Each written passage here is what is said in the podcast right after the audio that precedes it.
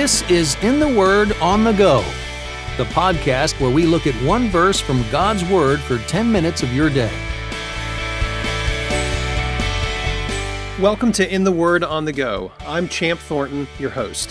Whether you're listening by yourself or with a family, this podcast is here for you to spend 10 more minutes in God's Word while you go about your day.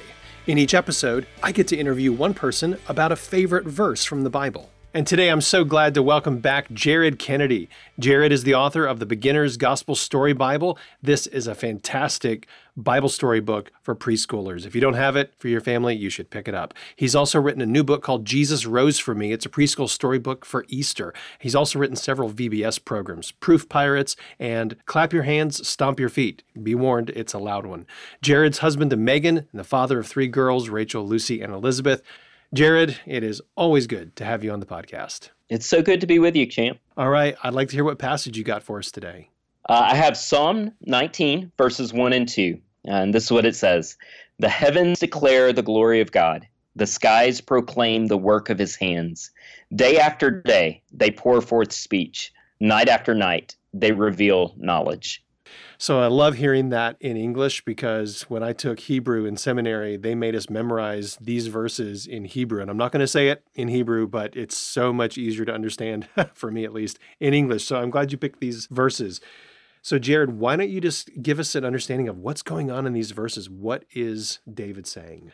Yes. So in Psalm 19, um, the psalm is divided into a couple of parts. The first part talks about how nature tells about God's fame and God's glory and the beauty of of who God is, that it's written in the sky, it's written into creation, that all of the created world is imbued in a sense with God's glory, that it's it's it's written into it. It's all there for us to see declaring who God is. And then the second half of the psalm tells us about the beauty of who God is in in his word. But I chose this first half because I think it's just a really beautiful picture of how, you know, when you take a walk outside in the summertime or, or in the fall and you see the beauty of the creation, it's telling you something about who God is and what he's done for us. So, Jared, I want to ask you questions about this first, but I want to read it again. So, let's do that. I'm going to read it. This is Psalm 19, verses 1 and 2. I'm reading from the Christian Standard Bible. It says, The heavens declare the glory of God, and the expanse proclaims the work of his hands. Day after day, they pour out speech. Night after night, they communicate knowledge.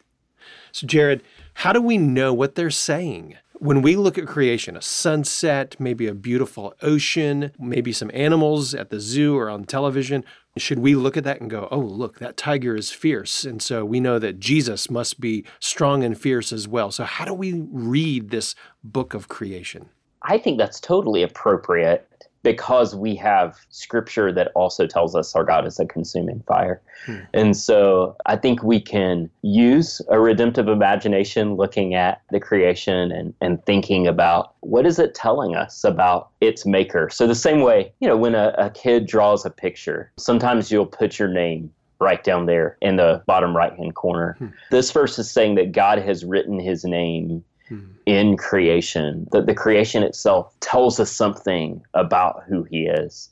But of course, we can't understand that perfectly. And so he's revealed himself through his word as well. And so there's passages, I think, of Isaiah talking about how God sends forth his word like the rain and the snow from heaven, not returning to him void. Well, I think about that sometimes when it snows outside that when when the ground is covered with that white beautiful snow i know that spring is coming and i know that just as the rains have come and water the earth and bring forth vegetation god has purposes in the creation as well. And so what he's written in creation complements what he said to us in his word and they work they work together to teach us about who he is that is really helpful so we go to God's word, his written word, first and learn what he's like, what he said about himself.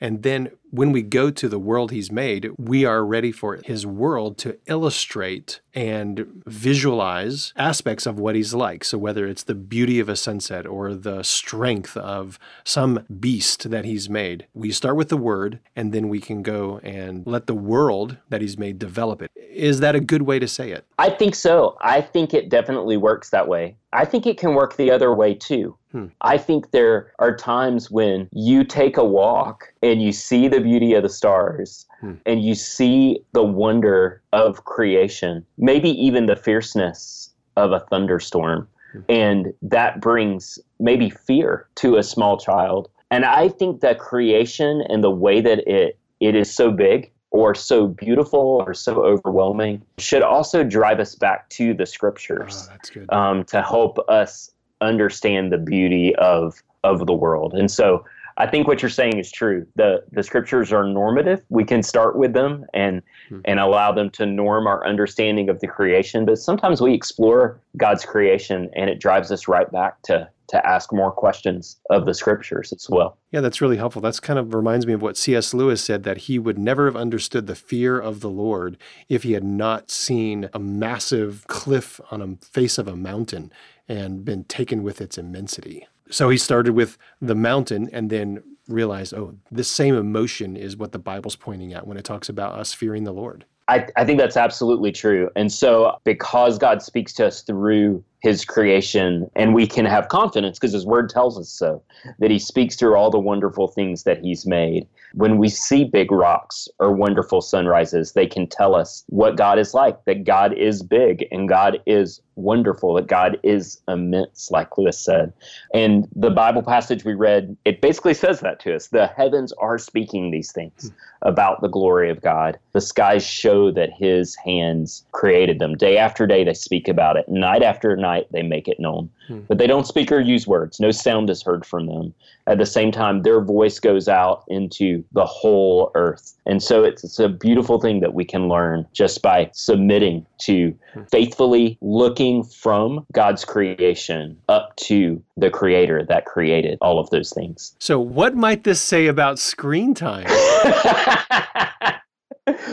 uh, go go outside. I don't know. Yeah, this makes me think like put down my device and go outside and look at the world God has made. And of course, I can hear you know some child saying, "But can't we look at pictures of the woods, you know, and birds on the phone?" It's like sure you can, but you know God made a whole world out there, not just of sights, but smells and sounds and textures, and uh, all of it is meant to be read through the lens of Scripture, with Scripture, just like you said, and point our hearts to the Lord. I think that's totally true, and um, and I, I think getting outside and seeing God in the beauty of creation, it's really important for all of us. I think it it, it can show us our smallness in the midst of His hmm. immensity. When I was on vacation a couple of weeks ago, I got to sit outside in a thunderstorm on a front porch in a swing with one of my daughters and just. Hmm listen to the thunder. Um, and I, th- I think that's a beautiful way to experience God. I, I don't necessarily think, though, that he's giving us a legalistic uh, screen time number or something like that. I, I do think there's, I do, I do think that, you know, one beautiful thing about you know what we call uh, natural revelation and that is the god's common grace his revelation of himself through things that he has made in creation is that um, you know we see this in just looking at other people and we see that in in things people have made you know and so i think there could be times to look at the wonder of an iphone or the wonder of uh, hmm. that computer game and trace as augustine said that sunbeam up to the sun mm. too you know trace trace the beauty of of that up to the glory of who god is okay so you pulled me back from my extreme position about screen time and what you're saying is that you should go you know, outside we should go outside yeah. but what you're saying is whatever we're looking at whether it's god's word or god's world and that would include a screen don't just look at it look through it and see the God who's behind it all. That's exactly right. And I, I love that Augustine quote tracing the sunbeam up to the sun. Uh, what a sadness if we knew the warmth of the sunbeam, but we never knew the glory of the sun that it comes from. Hmm. There is a way to look at God's gifts and miss God. And we sh- should always have hearts that want to look at his gifts and see he's written his name here. Hmm. Let's trace this back up to who who he is. Man, this is a great reminder. I've really enjoyed this conversation, and we've been all over the place today, which is good because uh, God's world is vast. So, Jared, thanks so much for taking the time to be with us again today. Would you just close our time together with a word of prayer? Father, thank you for Champ and for his commitment to study your word. Thank you, Lord, for um, your creation and how have you, you have revealed yourself through it. Help us um, when we experience the beauty and the vastness of what you have made to remember our Creator and to think of you um, as the one who has has made all of these amazing things. We pray this for Christ's sake. Amen. Thanks for listening to In the Word on the Go. For more information about this podcast or to listen to past episodes, visit wordonthego.net.